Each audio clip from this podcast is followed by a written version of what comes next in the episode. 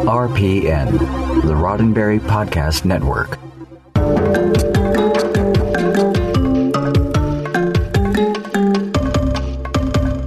Seven o'clock on a Tuesday night. It's showtime. Mission Log Live, of course, is the show. I'm Ken Ray. And I'm John Champion. Yes, it is Mission Log Live. Well, we get together with you to talk Trek and other things, but if you don't call in, then we're just talking at you. We want to talk with you. So call in. A few ways to do that. You can click on the link to join our Zoom meeting, or you can use the one tap from your smartphone. You can also call us. That number is 669 900 6833. Again, 669 900 6833. Then enter the meeting code you'll find in the show description and in the comments. Then you are on with us. Back for another round this week is Vic Mignogna. As heard in, oh, all sorts of anime. As seen in Star Trek Continues, hey, perhaps you saw him under the cowl in Deadpool the Musical 2. Workhorse, thy name is Mignogna. He'll join us later, so get your calls lined up. 669 900 6833. 669 900 6833. Or do those other things that John said because he just said them and it's starting to feel both repetitive and redundant for me to repeat them. Uh, I wanted to ask John how his weekend was, and then follow up question: How was my weekend, John? Do you? um, Ken, I'm I'm still having it. Um, there was a long weekend that started on Thursday, Thursday afternoon, and uh, continued right up until Sunday night.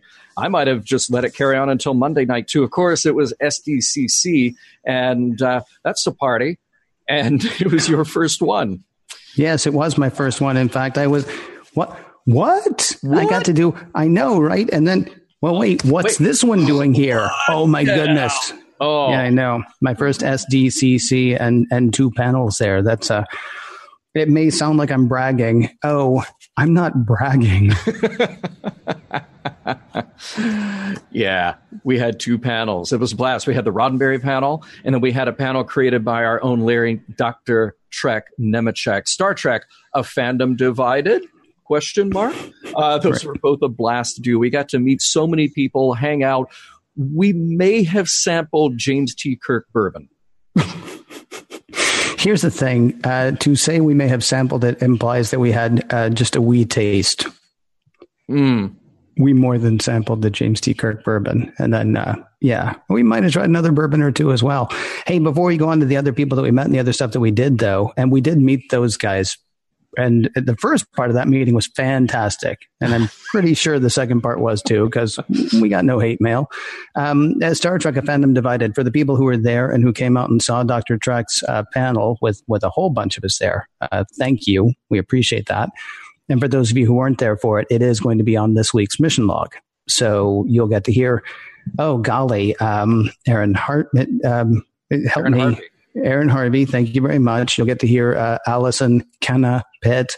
Uh, you'll get to hear me. You get to hear John, and then uh, Christine Rideout actually was uh, was on for the Trek FM people. I'm sorry, the Trek movie people. My Trek apologies. Yep. And of course, Doctor Trek was there as well. So all that stuff happened. And then uh, John and I uh, went our separate ways, and I got to sit in on two panels that were great. Uh, Dana Gould, who of course was our guest last week, had his panel, Stan Against Evil, season three. The most amazing thing, maybe the most amazing thing that happened in all of Comic Con was he saw me in the audience. And so he did a shout out. He mentioned Mission Log and he mentioned me and uh, introduced both me and our show to the people that were there to hear about his show. So that was just honestly an incredible thing to have happen. And, and, uh, and I do thank him for that. So season three, you know, IFC uh, Halloween, I believe, is when that begins. If you want to check I, that uh, out, I, so that I was fun. I wish I could have been there for that. I um, I have no idea where I was, Ken. No idea. Uh, yeah, I don't. I, I I believe you were getting ready for the Sid and Marty Krofft or the Marty Krofft, excuse me. Oh, um, okay. Yeah, yeah, yeah, experience. If memory serves, either that or you you sent me some picture from someplace on the street, but it was really cool uh, that that happened. And then uh, went to JPL's Dr. Robert Hurt, as heard on Priority One, a Roddenberry Star Trek podcast quite often. Uh, Dr. Hurt had a panel, NASA's Search for Extraterrestrial Life.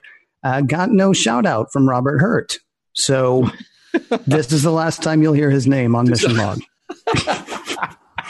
That's not true. I actually touched No, base no. with him and really hoping to uh, have him on uh, in the coming weeks. I think we're talking about August for that. Yeah. Uh, do you want to talk about the um, there were there were businessy type people that we ran into? Uh, our good friends, the Eaglemoss, and we'll be seeing a lot more of them at STLV. So, Eaglemoss, what up, yo? Uh, it was great to see them. And uh, we stopped by Diamond Select, check out Trek Toys. And uh, there was just, uh, there was a lot of socializing. Uh, Had dinner Adam- with the guys from Fansets. fan sets. Uh, Adam, my food bro from Paramount. So great to see all of that. By the way, Ken, uh, something we haven't done that we normally do on this show, a shout out to all of you who are watching live. There's David, there's Carlos, there's Lisa, there's uh, Matthew, West, there's John, there's Joy. Uh, a lot of people asking about the bourbon. And um, I, I just I hope that the bourbon makes a special appearance on Mission Log Live at some point. Um, yeah, I mean, if people really if people really want tasting notes on it, um, I can't do like a full on like you know sipping it and all that stuff thing. I can tell you, um, it makes a great Manhattan. And I'm and I'm not saying that like oh cover it up with other stuff. I'm saying we had we had two or three Manhattans that night uh, from different places, and uh, it made the best Manhattan of the ones that we had that evening. And we had like makers, and I can't remember what else that we had in the Manhattan, but it, it's it's quality stuff, I think. Um, and I've heard that from a few other people as well. So yeah.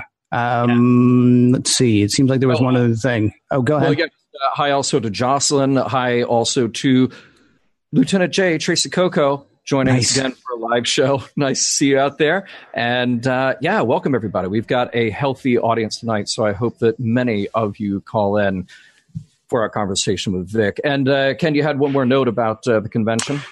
Oh, yeah, just, you know, it was great to see everybody. I hung out with another guy named Ken, and normally I don't like them at all. There's something Yeah, no, about I- I- something about that name that gets to me. It's not as bad as, you know, Ray, but uh, yeah, um, but Ken was actually a really cool guy. Did lots of Trek talk with him. He's an actor, he's uh, he's a writer, and he's just a really swell guy. So that was fun too.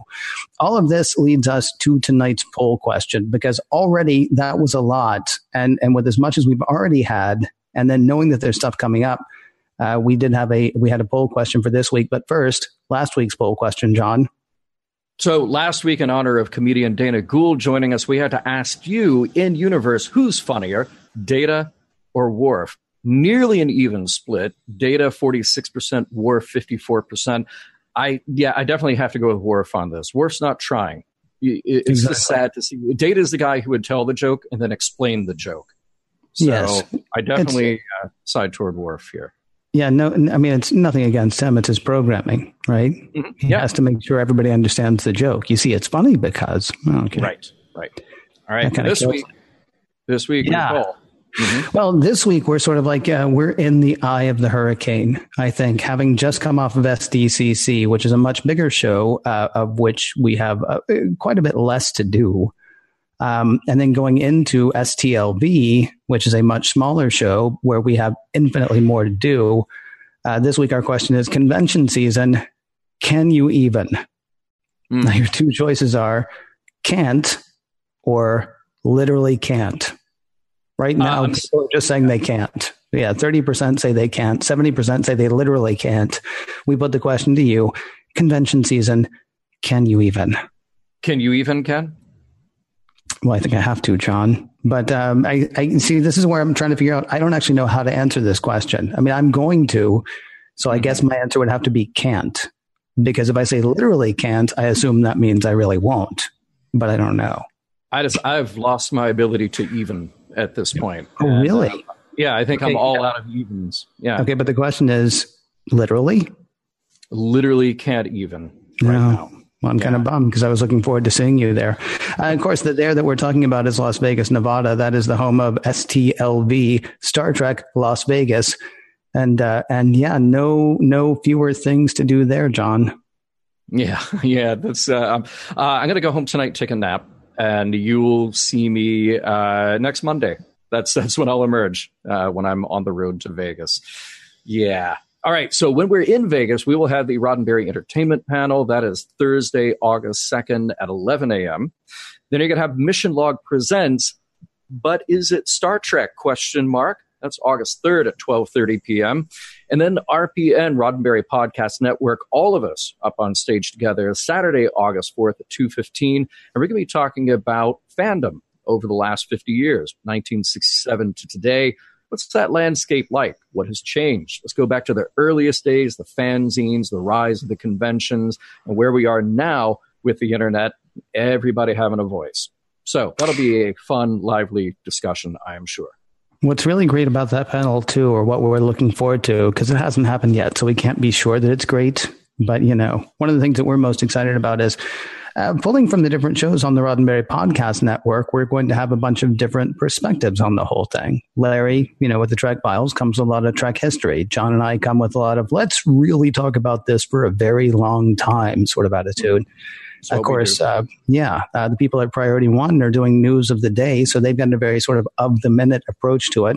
And then uh, Women at Warp look at it uh, look at it from uh, uh, from their more socially conscious lens, I would say, than maybe some of us do. So uh, it should just be a tremendous amount of fun. I mean, the thing is, we all ended up doing this because we're all fans. So already, just those four or five shows that we're talking about uh, represent several sides of fandom. And then, of course, as every good panel does, we'll open it up to questions. So if you've got something you want to ask or you know some thought you want to throw in, we can't wait to hear that and uh, and and have you share that with us.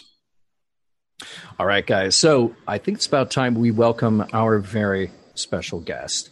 You might remember that about six weeks ago, we had Vic on and uh, we ran into a few technical issues. And um, boy, they just kept coming. They, they hit him, they hit my computer. I disappeared for a while. Ken, you were just you were just uh, left there to vamp on your own. But now, tonight, as promised, we have Vic Mignogna back. He, of course, the executive producer of Star Trek Continues, star of Star Trek Continues. So we are glad to see him again.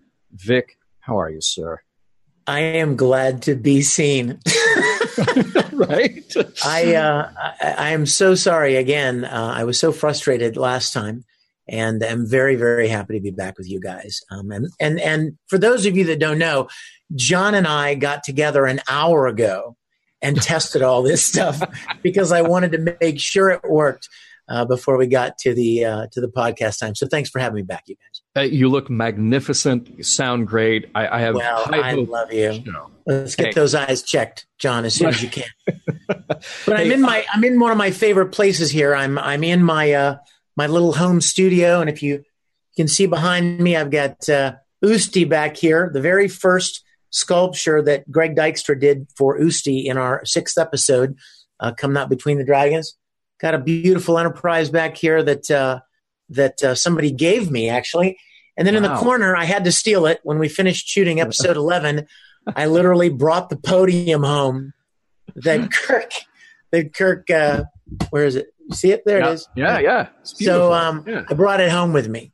So uh, nice. And I do. I'm actually working here is where I'm working on the Star Trek audio book too. These are the voyages. So um, yeah, so uh, I, I, tell you, I want to talk about all of that and, and all of this very, very quickly. And I, I, don't want to get us off on kind of a sad note, but there is something that is some kind of late breaking news that I want to uh, let our audience right. know about. And Vic, I, you already know about this. Uh, we found out today that Douglas Grindstaff passed away. Uh, he was the sound editor on the original series Star Trek. So he created so many of the sound effects that yeah. all of us so closely identify with Star Trek. Um, and of course, mention it to you, Vic, he was credited as a consultant on Star Trek Continues. Absolutely. He actually created some, uh, some effect, uh, some sound effects for us.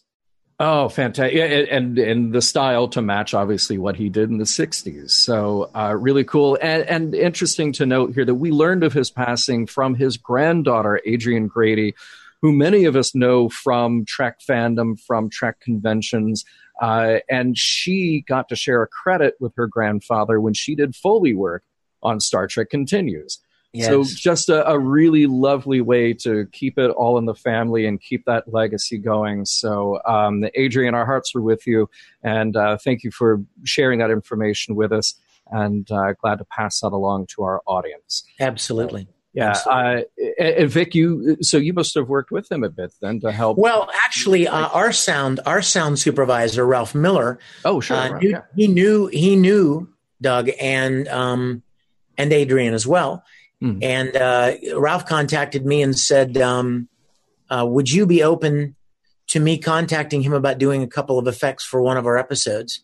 And I was like, "Are you kidding? Of course! I think that would be amazing."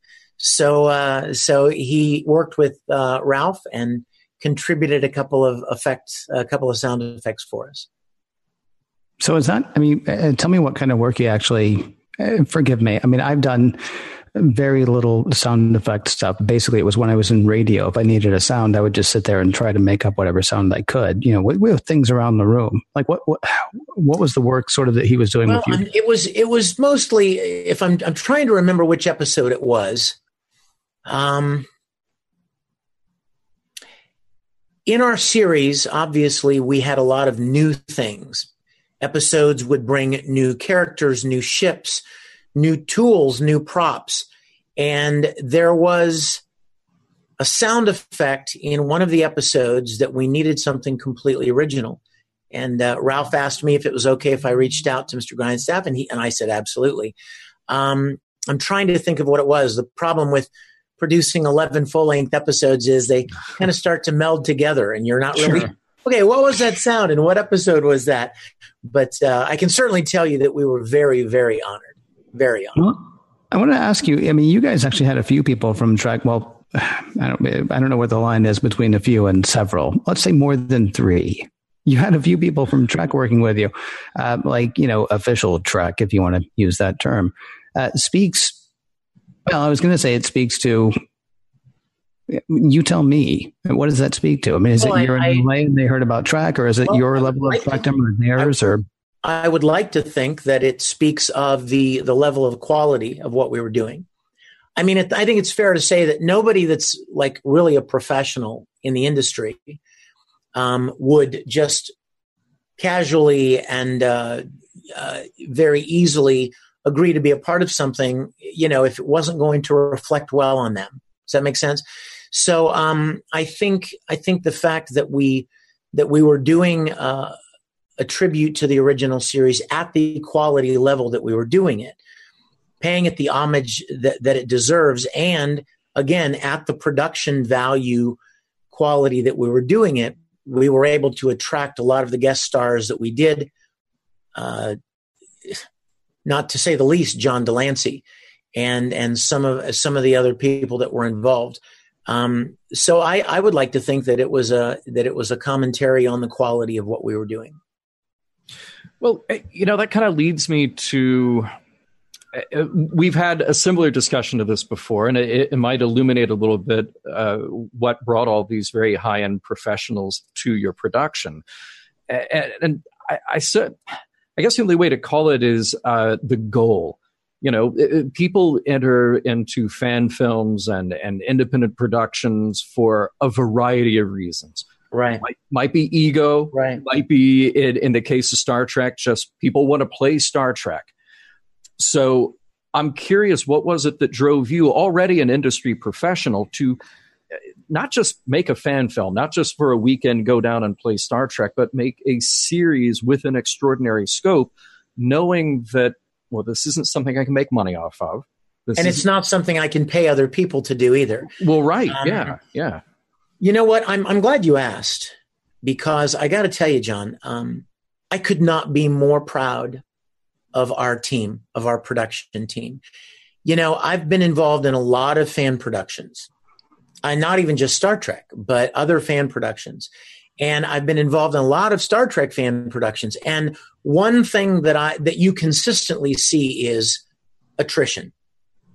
You consistently see somebody will do a one episode, but then they're gone. They they're like, ah, I did it. You know what I mean? I, I had the fun. I had the experience. I'm not going to do it again. I'm certainly not going to do it again for no money. And I'm double certainly not going to take time out of my vacation, my family, my work, my schedules, and make no money just to do this. But I want to tell you, John, and I believe this speaks very highly of our people.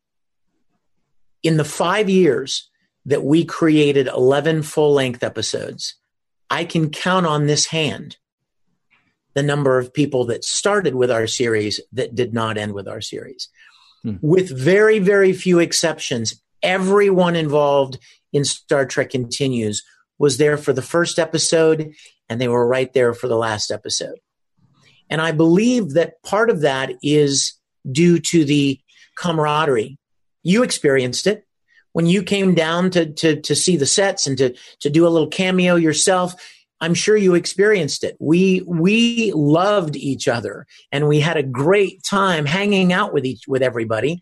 And even when the day was over after 10 or 11 hours of shooting, instead of instead of running away from each other and trying to get away from these people until we had to come back the next morning, what would we do, John?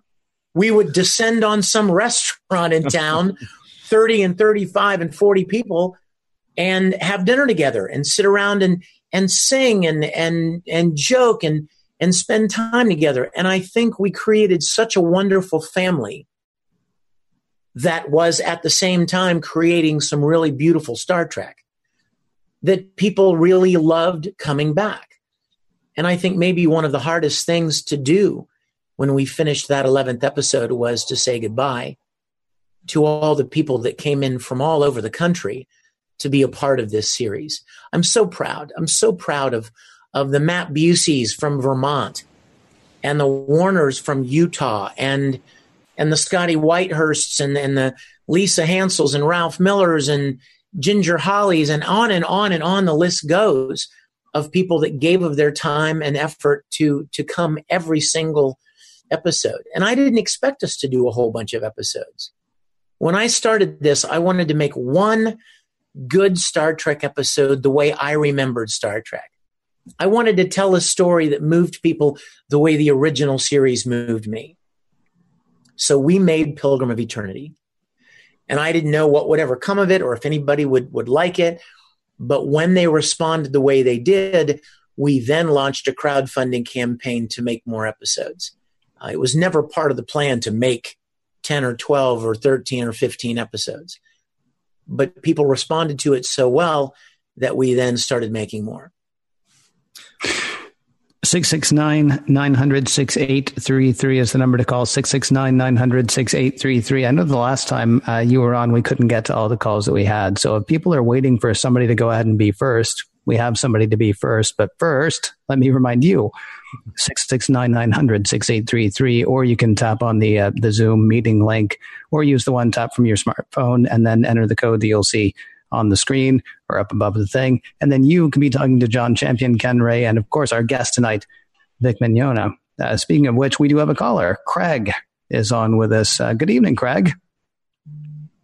Hey, how you guys doing? Mission Log Lads, it's me back again from two weeks ago. oh, doing okay. I, can you get closer to your mic though, because we're having real hard time hearing you.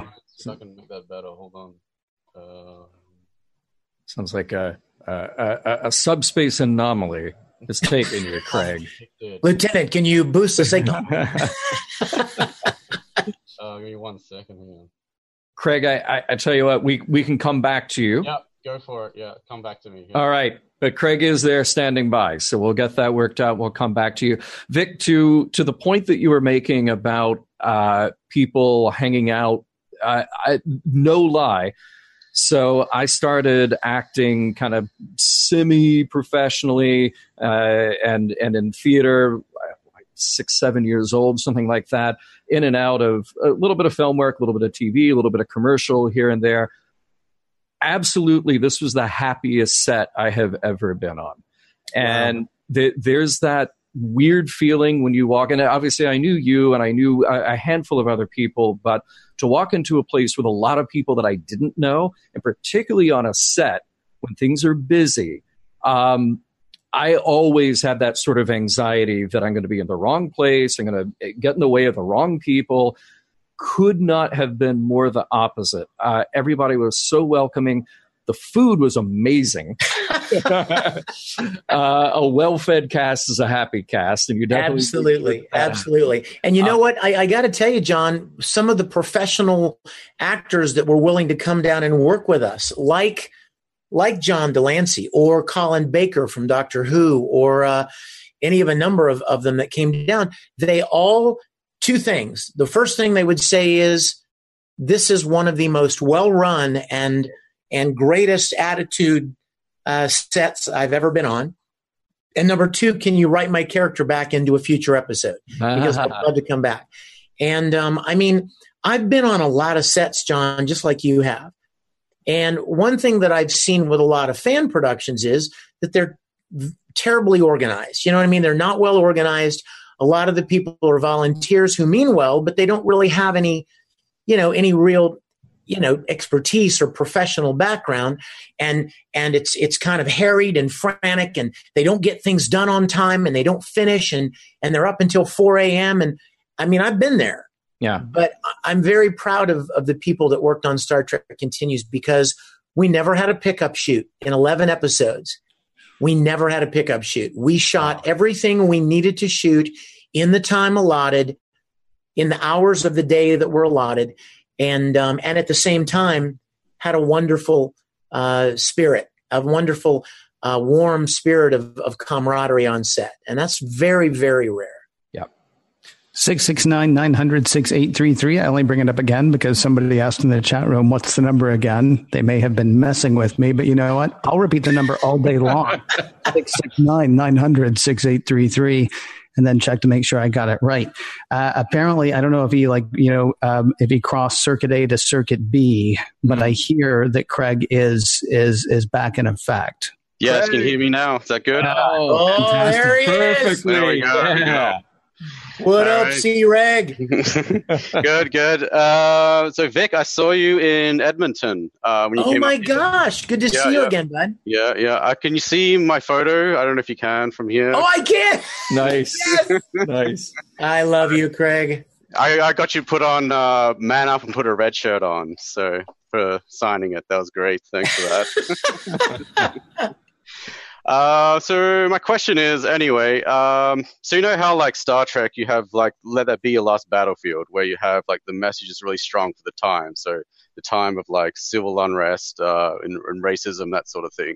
Right. Um, so my question is towards your sh- one was uh, the episode you did. What what ships are good for? That what, what ships are for? Yes. Yeah. What ships are for? Yeah.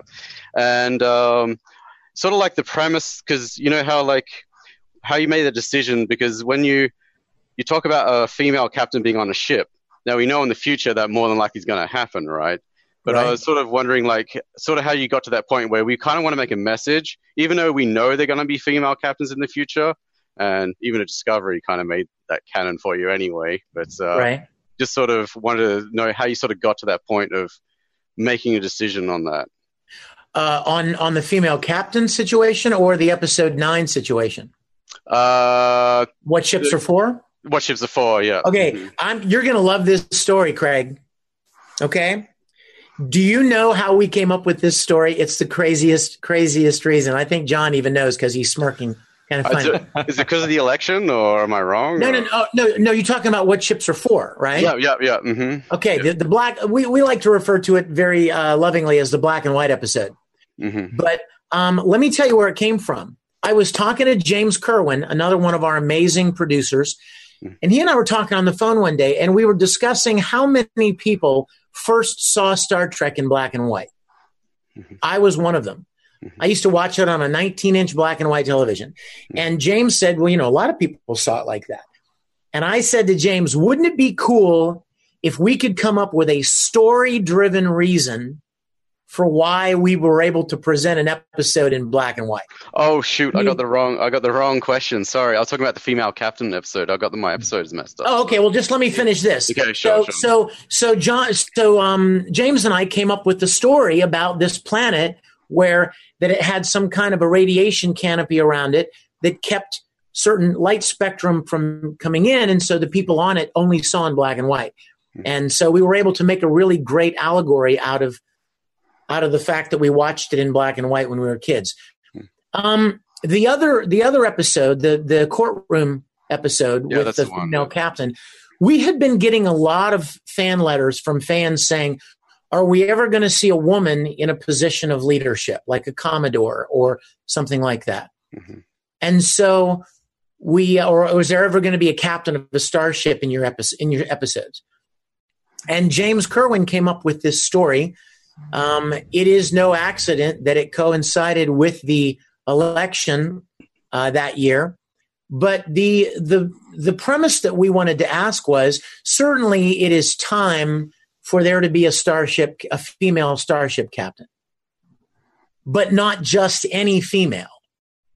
It would need to be a female who is qualified you know who fits the bill. You know just slam somebody into into a, a captaincy because she's a girl. I mean they would need they would need to have the qualifications so it became that kind of a fine line and i tell you what's funny craig we got letters from people on one side of the equation who would say, I can't believe, you know, you made an episode, uh, you know, against a female captain. And then we had people, just as many, who would write and say, I can't believe you would make an episode for a female cat. Like, like the, it, we did exactly what Star Trek is so good at doing.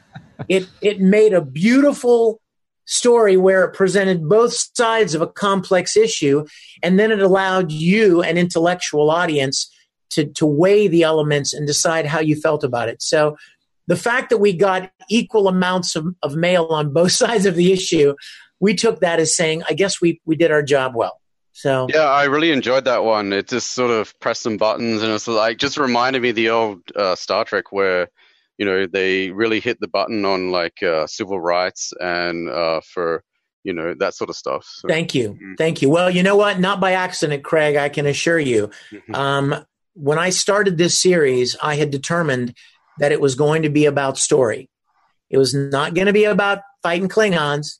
It was not going to be about phasers and communicators and beaming down and costumes. It was going to be about story. It was going to be uh, stories that told meaningful uh, themes and communicated important ideas. And uh, as soon as we set the bar that high, it became really a challenge to find those kind of stories. But I, I feel like we did we did the best we could with that. So thank you. Thank you. There's, a, a, producer that we all know whose uh, name rhymes with Dodd Doddenberry, uh, who says that what ships are for is his favorite episode. Do you know what, John? Mm-hmm. When I was sitting in Rod's office, I told him about a couple of our ideas before it was ever even turned into a screenplay. And I told Rod about this episode, and he literally sat up in his chair and he said, I like that one. I like that a lot. Nice. I, that that sounds like that's a Star Trek story. So hey. you can imagine how proud I was to to share it with him when it was finished. Good. Hey, uh, we've got other callers standing by. We got a little business to get to. We got more to talk to uh, uh, Vic about. So, Craig, thank you so much for calling in. Join us next time on the live show. Okay. Thanks, thank Craig. You. Thank you. See you. Right. So yeah, we got a, we got a bit of business to take care of. Um, we want to remind people about our shop because uh, we mentioned that we're right in the middle of convention season. Uh, I'm embarrassed, John just there constantly, two, or well, yeah, okay. but you know, there are two things in particular that I'm embarrassed about for this conversation. Okay. Uh, first, I have a ridiculous number of Star Trek T-shirts. Mm. Ridiculously large number of Star Trek T-shirts. The other thing that's embarrassing is uh, probably only two of them are shirts from the shop at uh, at missionlogpodcast.com. The, the, the, two best shirts, though, right? Well, they're pretty good. Yeah, because okay. I've got the uh, Ditalics Mining Corporation. Quite possibly, I, I would say this is the shirt that's actually responsible for all the shirts that we have now, because you've heard this story before.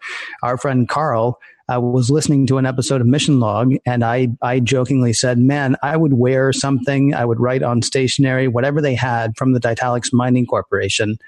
And about two hours after that show dropped, I want to say um, I had this thing in our in the email that said, "Hey, here's a good design for a Ditalics Mining Corporation T-shirt, and you can go to my shop and buy it." So then he's now been letting us fill our shop with stuff that he's made. So yes, the other one I have is your favorite lieutenant and mine, uh, Lieutenant J. Mm-hmm. Hey, and then of course uh, there's a bunch of other stuff that we've got in the shop, John. So much more. There's isolinear, John and Ken. There's carbon chauvinism the new twist on that. Uh, your favorite lieutenant, which you mentioned, Jay, hey, bonk bonk on the head since 1966. You see, Timmy, is the tribute to Nova Squadron. Of course, the aforementioned Ditalics Mining Corporation, and the old favorites like Cool as Kirk and Ethos Pathos logos, even the return of Have a Look at My Robot Guts. So TeePublic is the place to find all of that. And you can get to it very easily by going to missionlogpodcast.com. You just click on shop. And when you click on shop, you'll be whisked away to our store and you will find that there aren't just t-shirts with those beautiful designs. No, no, no, no, no, no. You will find mugs. You will find stickers. You will find notebooks. And, and let's say that there is a blank space on the wall and I needed to hang something, something of a, a fabric medium. Oh, let's call it a tapestry. I could get that too. Tons of stuff to check out and to make your own truly unique Trek gear. Get yours today at missionlogpodcast.com. You know what I'm going to do. Oh, I know what you're 669 900 6833 is the phone number to call 669 900 6833 or tap on the uh, Zoom link or uh, use the one tap from your smartphone. We do have a couple of callers to get to, but there was a question that came up when Craig was on the line that I wanted to go to really quickly. Mm-hmm. Um, you said, Vic, that when you were getting ready to do this series, you wanted to make sure that you had what we referred to as the messages, morals, meanings, that there were ideals, there were you know big ideas being examined and presented. absolutely, this. absolutely. When you were doing this show, with the exception of the occasional uh, Kelvin Universe movie, when you started the show, there, there wasn't really a whole lot else going on in Star Trek, and there wasn't a whole lot else going on in a lot of science fiction. And today, you've got Discovery, you've got the Orville, which is not Star Trek, but in its own way, it kind of is. I'm wondering if you were hitting the scene today with Star Trek Continues, I mean, would that change? Would your ideas of what you needed to do with the show change? Or would you look at the landscape today and go, you know what? We got the Orville, we got Discovery. I'm going to hang back. Oh, I wouldn't change anything. Really? I would do exactly what we did because I have to tell you, what we did was based purely on it, it, it didn't take into account anything outside of just a desire to create more Star Trek, classic Star Trek stories. Um, again, I, I don't want to don't want to repeat myself too much. I don't want to bore anybody, but when I was a little boy, I was so inspired by the original series of Star Trek. I made Star Trek Continues because I wanted to pay tribute I wanted to pay homage. I wanted to use whatever skills I had developed over the last several decades to pay homage to the show that inspired me in so many ways to do a lot of the things that I do professionally today. It didn't take into account how many or how few other sci fi related things were out there. One thing I felt for sure was there was certainly no classic TOS. And even now, um, there is no classic TOS. Um, I understand that that uh, Discovery has a target audience, and and CBS is trying to bring a lot of new fans to Star Trek, and I applaud that. But I mean, I don't think anyone would argue that Discovery is not TOS. Um, so I wanted to make something that celebrated my love for the original series, um, and it it it didn't. It, there were there were there was no uh, uh, checking to see what was out there or filling a void. I just wanted to, I wanted to, to show my love for the original series. So I wouldn't change anything. All right. Let's uh, hop over to our next caller. We have Katrina standing by. Katrina, are you there? Hello. Can Hi, you hear Katrina. me? Hi. Welcome, Katrina. I recognize those objects. do you really? I hope I you do. do. That's Tom beautiful bear from Ouran High School Host Club, and that is the world's smallest alchemist, Edward Elric. It is. I am I'm super nervous right now, so I apologize if I mess up or anything. Oh, no um, worries, sweetie. What's your question? Um, well, I wanted to say that I'm going to see you in um, Glasgow on, in the con um, oh, good. And I'm super duper excited because I, I've, I've never like seen you, and it'll be the first time. And well, I will yeah. look forward to it. um, my question was, if you could, would you do more Star Trek like series? Oh, sweetheart, I would do it in a heartbeat. I'm going to tell you something, Katrina, and I and John knows this as well it was my intention. We wanted to do maybe 13, maybe 15 episodes. We wanted to make one more television season and finish the five year mission. Um, the because of things that came up in the fan world and fan production world, we were we were forced to to curtail the number of of episodes we were going to do. But the good news is we finished, Katrina. The good news is that we didn't just stop with nothing else going on, you know, just stop dead in our tracks. We were able to finish the five year mission. And even though we only were able to do 11 episodes, I would certainly do more if I could.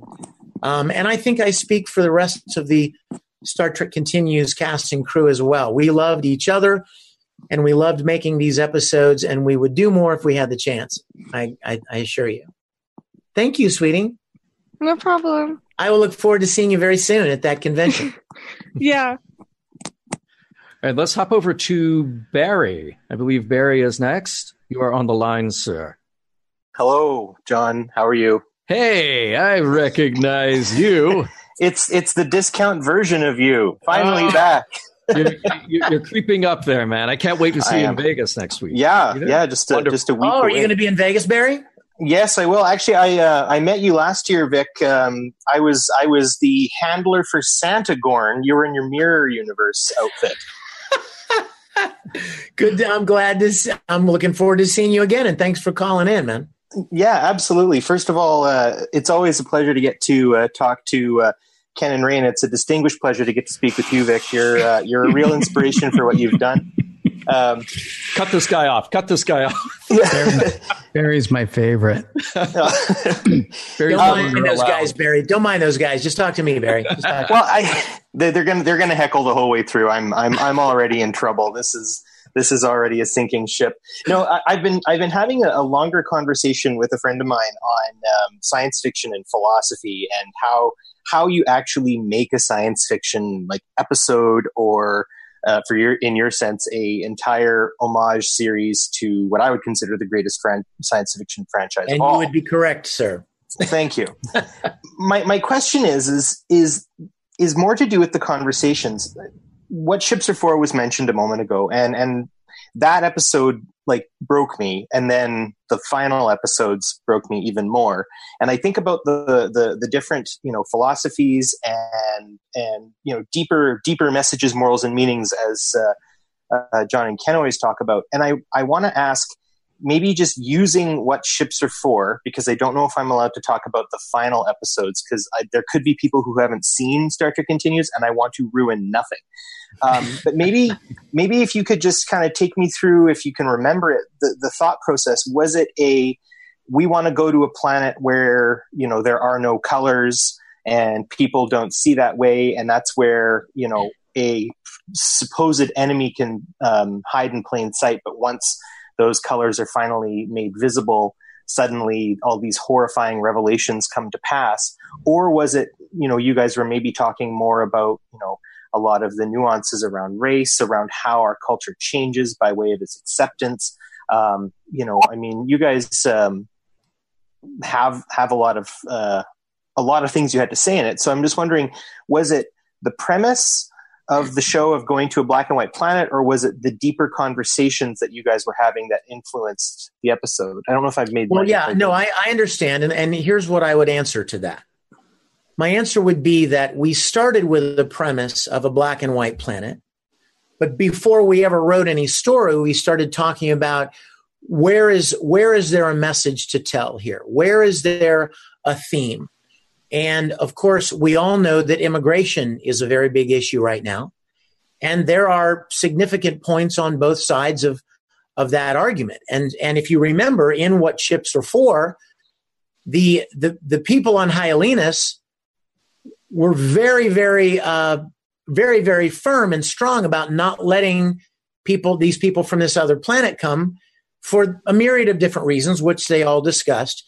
But what I thought was so beautiful was they had a preconceived notion of who these people were because they had never be, they had this preconceived notion but they didn't realize that some of their dearest friends and in some cases their partners were from this other place and they didn't know because they couldn't see the differences between them And I think the one of the real themes that we wanted to drive home was if you could take away the the the visual, purely just what you can see, and judge people or accept people or relate to people on who they are inside and not just the, the color of their hair or the color of their skin, um, you would go a long way to reducing a lot of the a lot of the friction and the tensions. Um, there is beauty in everyone, mm-hmm. and you know John de Lancie's character had a very strong opinion of these people from Abitius because he didn't realize that his own loving wife was Abitian, and this girl that they had adopted as their daughter was Abitian. He loved them unconditionally because he didn't know any better. Mm-hmm. Um, so there were a lot of really deep themes in uh, what ships are for, and I got to tell you, got to give got to give props to Kipleigh Brown. We gave her the story. We just gave her a story outline, and she wrote a most beautiful, beautiful episode. Um, and I, am so proud of how it turned out. And, and thank you so much.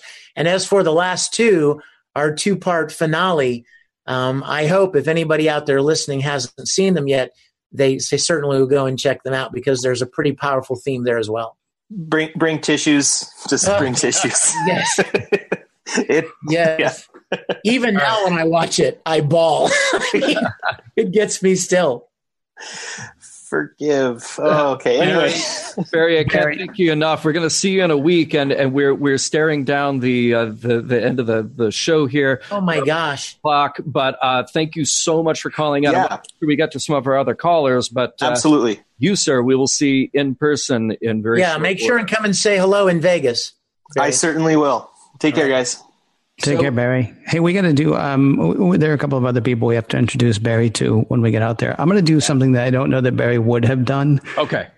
Uh, there's a podcast called Politreks, P O L I T R E K S. A lot of times, John and I will do an episode of Mission Log, and we see what the theme is going to be and I won't say that we're nervous, but we are. uh, Politreks, Barry, who was just on, Barry DeFord, is one of the hosts of Politreks. I'm sorry, I don't remember the other guy's name, uh, but they unabashedly just say, wow, here's this really controversial topic that for some reason tends to divide people. What does Star Trek have to say about it? Mm-hmm. Um, highly recommend that people check it out. So, yep. Politreks is the thing P O L I T R E K S. And uh, yeah, really looking forward to seeing Barry. Um, and just golly, just a very few days. Yeah. In the meantime, as John mentioned, we do have other callers lined up. I believe Samuel is yeah. the next person on the line. Samuel. Samuel. Hello. Ah, uh, my there dear Samuel. Hi, Vic. Hi, everyone. Hey, buddy. that cool poster behind you. Woo! Individual renders carefully put together. No one can ever tell because I'm such a small box on our show. But uh, I'll bet you Samuel wow, can tell us what chips are for. Huh? Hello. Do Look at him. Just that. That's pretty where, amazing. Where are you that it's 3.48 in the morning? Oh, England and still working on some CG. It's wow. ridiculous, but it's, it's going to look good. So it's worth right. it. Um, and I just want to jump on because you had the option open. Just want to say, hey, John and Ken, big fans. And I only saw a live stream from you guys about a month ago seeing your faces the first time. I've been fans for two, three years.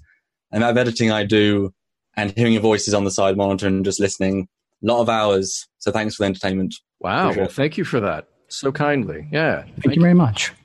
I just want to ask, because I'm the ship guy and you got Vic. So, you know, obviously TOS. What would you say was your favorite single piece of the original 1960s Matt Jefferies designed Enterprise? Each, all three of you separate piece of the enterprise? Is Just that one individual piece? What's the favorite thing? Hmm. Mm. Mm. And I can vamp if you want some time to think.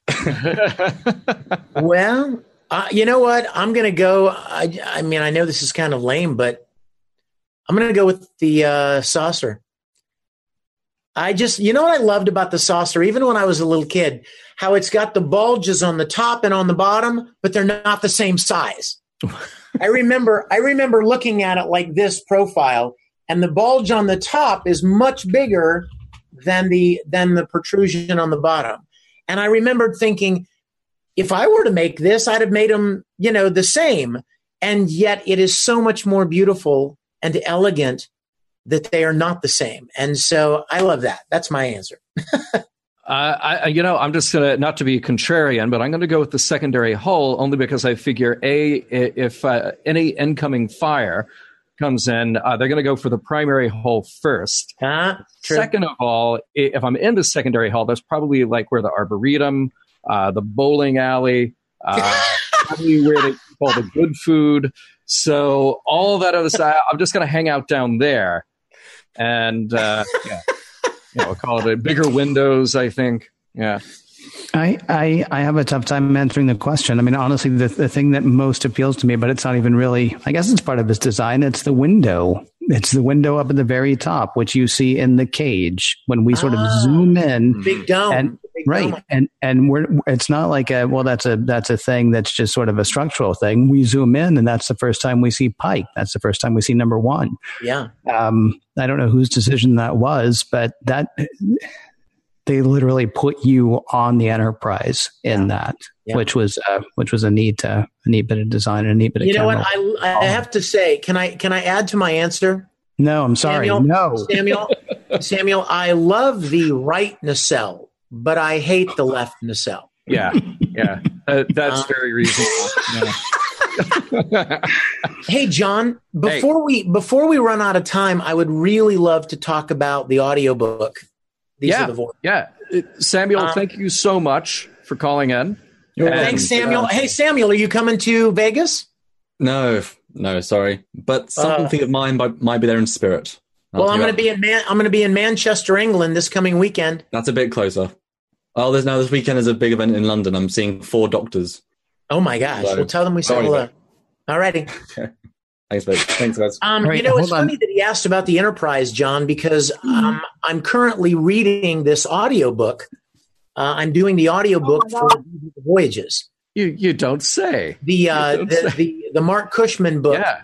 that um that in very very great detail um dives deep into the making of the original series of Star Trek. Quotations from all of the major players excerpts from interoffice memos and uh, letters and some of the writers of the episodes, guest stars, Gene Roddenberry, Bob Justman, Herb Solow, Dorothy Fontana, Joe D'Agosta, and Matt Jefferies. Um, I'm learning so much about the original series production that I didn't even know from reading these books. They are so in depth and so comprehensive. And I'm bringing a lot of the Star Trek Continues cast and crew in to voice some of these characters. Uh, uh a, a, certain bearded host is is going to uh, make a, a, vocal appearance, and a lot of the original people who were there. DC Fontana is going to be is going to be reading her own excerpts. I just had in this room. Joe D'Agosta was here oh. four days ago. We hit it off, had a great time Adam Nimoy is going to be reading his his dad's excerpts. Chris Doohan's going to be reading, you know, his dad's excerpts, and then a lot of our Star Trek Continues production people are going to be reading their TOS counterparts. Like William Smith is going to be reading Matt jefferies uh, excerpts, Amazing. and Andy Farber, the composer who did a lot of music for us, is going to be reading Alexander Courage's excerpts, and um, uh, wow, um, Matt Busey, our director of photography, is going to be reading Jerry Finnerman's excerpts. So um, we're involving a lot of people, and uh, and this these are the voyages. Book one audiobook is going to be a lot of fun to listen so to. most importantly, when and where can we get it?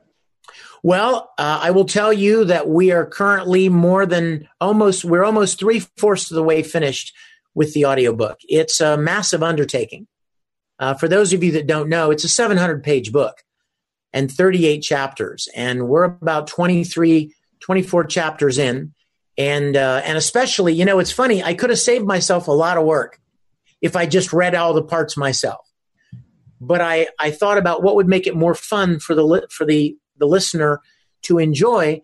And I thought, well, if we actually had other people reading the the other characters, then the voices would change and it would add so much more variety and it would make you feel like you're sitting down listening to an actual interview or you're sitting in a room and you know gene roddenberry is sitting there telling you in his own words about his his recollections and the things that were happening during each of the making of these episodes. So um, i doubled my workload by uh, bringing in a bunch of other people but i think that the listeners ultimately will really enjoy it a lot more awesome so all right. We're going to be promoting it at uh, Vegas. We'll be promoting it at Vegas and handing out postcards and stuff. And uh, and of course, you can check on the Star Trek Continues website and Facebook pages. And Jacobs Brown Press, the publisher who's behind it, are going to be putting out interviews uh, based on the the recordings. So perfect. We're running really short on time. We're going to skip the lightning round tonight, but I don't want to skip the promo for uh, uh, Priority One Roddenberry Star Trek podcast. I will keep it quick. They're coming up in about five or 10 minutes. So right as soon as we're done here, please go to facebook.com slash priority one podcast because uh, Kenna, Elijah, Anthony are all getting together to do uh, the fun Star Trek news thing that they do. We've got at least one other caller, maybe two. I know we're going to be able to get to one. I hope I'm pronouncing your name right. Is it Ati? Ati, yes. Ati. Ati. Welcome to the show. Hi. Hi. Hi, Ati. I'm in, oh, you remember me, Vic? I met you at um, Anime Mid Atlantic last year. Hello there, Ati. Nice to see you again. Good to see you. I hope to see you at Dragon Con. I pray to Oh, God. I will look forward to it. I will look forward to it. What is your question, my dear? I have two. First Okay. of all, since Kirk is a- a ladies' man, do you think Tamaki would get the most chicks or Captain Kirk would get most of the chicks? well, I think Captain Kirk wins that one. Ooh. Mostly, be, mostly because Tamaki is an animated character, so I don't think he could. I don't think he could probably, uh, you know, he couldn't couldn't measure up to Captain Kirk in the real world. True that. Um, my second one was, and I'm gonna keep this short as possible. My friend asked me, "Why did you kill? Ha- why did you have to kill Doctor McKennah off the last?" Well, you know what? We didn't want to kill McKennah, but it was powerful. That's why we did it. You know what? Can I tell you something, Ati? When you're when you were finishing up the original series of the most iconic TV show in television history, and you need to come up with some really legitimate emotional reasons for why Mr. Spock would go back to Vulcan to pursue the Kolinahr, or why Dr. McCoy would leave the service, or why Kirk would take a desk job. We decided that one of the most powerful reasons would be to lose someone really close to you. And in Spock's case, lose someone close to you that you feel responsible for their death. So um, that was why we chose it. We chose it because we knew it would be powerful and it would be it would be just enough motivation to uh, to have them make some of the very important choices that they made. But thank you, my dear. Thanks for calling. I'll look forward to seeing you at Dragon Con. I want us to make sure and try to get to Michael here before Yep. we run out of time. Let, us squeeze. Ati, thank you so much. Michael, Thanks, are you? Ati. Thank you, my dear. Bye. You want Bye. me? Guys. Hey, Michael. Hey, how are you? Thanks for squeezing me in. I'll keep this brief because I know you're running short. It's a real thrill to get to talk to you all. I came across Star Trek Continues strictly by error on the internet, and I was blown away. Total fan, shocked. Like Vic, a lifelong fan. The attention to detail, the scoring of original music blew my mind. I was a professional engineer for audio at Disney World for 20 years. Oh, wow. A lot to impress me. Man, was I on board.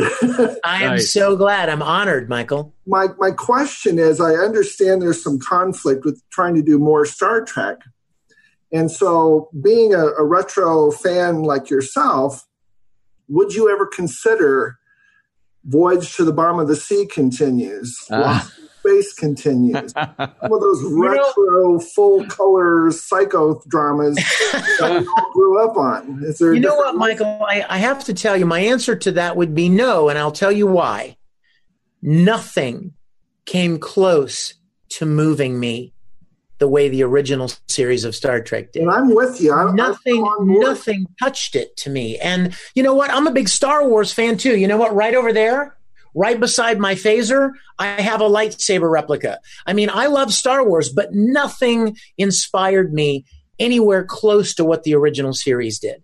So I, I don't know that I could ever pour the amount of love and attention into anything else that I did to Star Trek Continues. This was my love letter to Star Trek, and uh, and I don't think I could ever do anything else that would touch it. You know, I, bottom of my heart for finishing the series because we were all dying to see how it ended. Thank you, Michael. And you know what? Spread the good word. You know, Oh, I I got a friend. I got a friend out there right now. I have a friend right out right out there right now named Mitesh who needs to be watching Star Trek Continues. So, Michael, you continue to spread the good word. Okay. I'll do it. You got me on board. I'm watching all the added sequences for the music scoring too. I love that stuff. Thank you. Care, Michael. Thank you, my friend. Thank, you very much, Michael, for calling in. Uh, You know, I really, I really hate when you're on, Vic, because there's never anything to talk about. Uh, we will, of course, have to have you on again at some point. And thank crickets, you. crickets. So sorry to everybody who couldn't get on, uh, but uh, we will have Vic back on, and we look forward to having you back around with us as well. In the meantime, Mission Log Live is produced by Roddenberry Entertainment, executive producer Rod Roddenberry, technical production on Mission Log Live by Infinity Networks, producer Brendan Bradley. Be sure to visit podcast.roddenberry.com for the latest from the Roddenberry Podcast Network. Thank you for everyone who joined us live. Thank you to everyone who joined us later. And we will talk to you in a couple of weeks.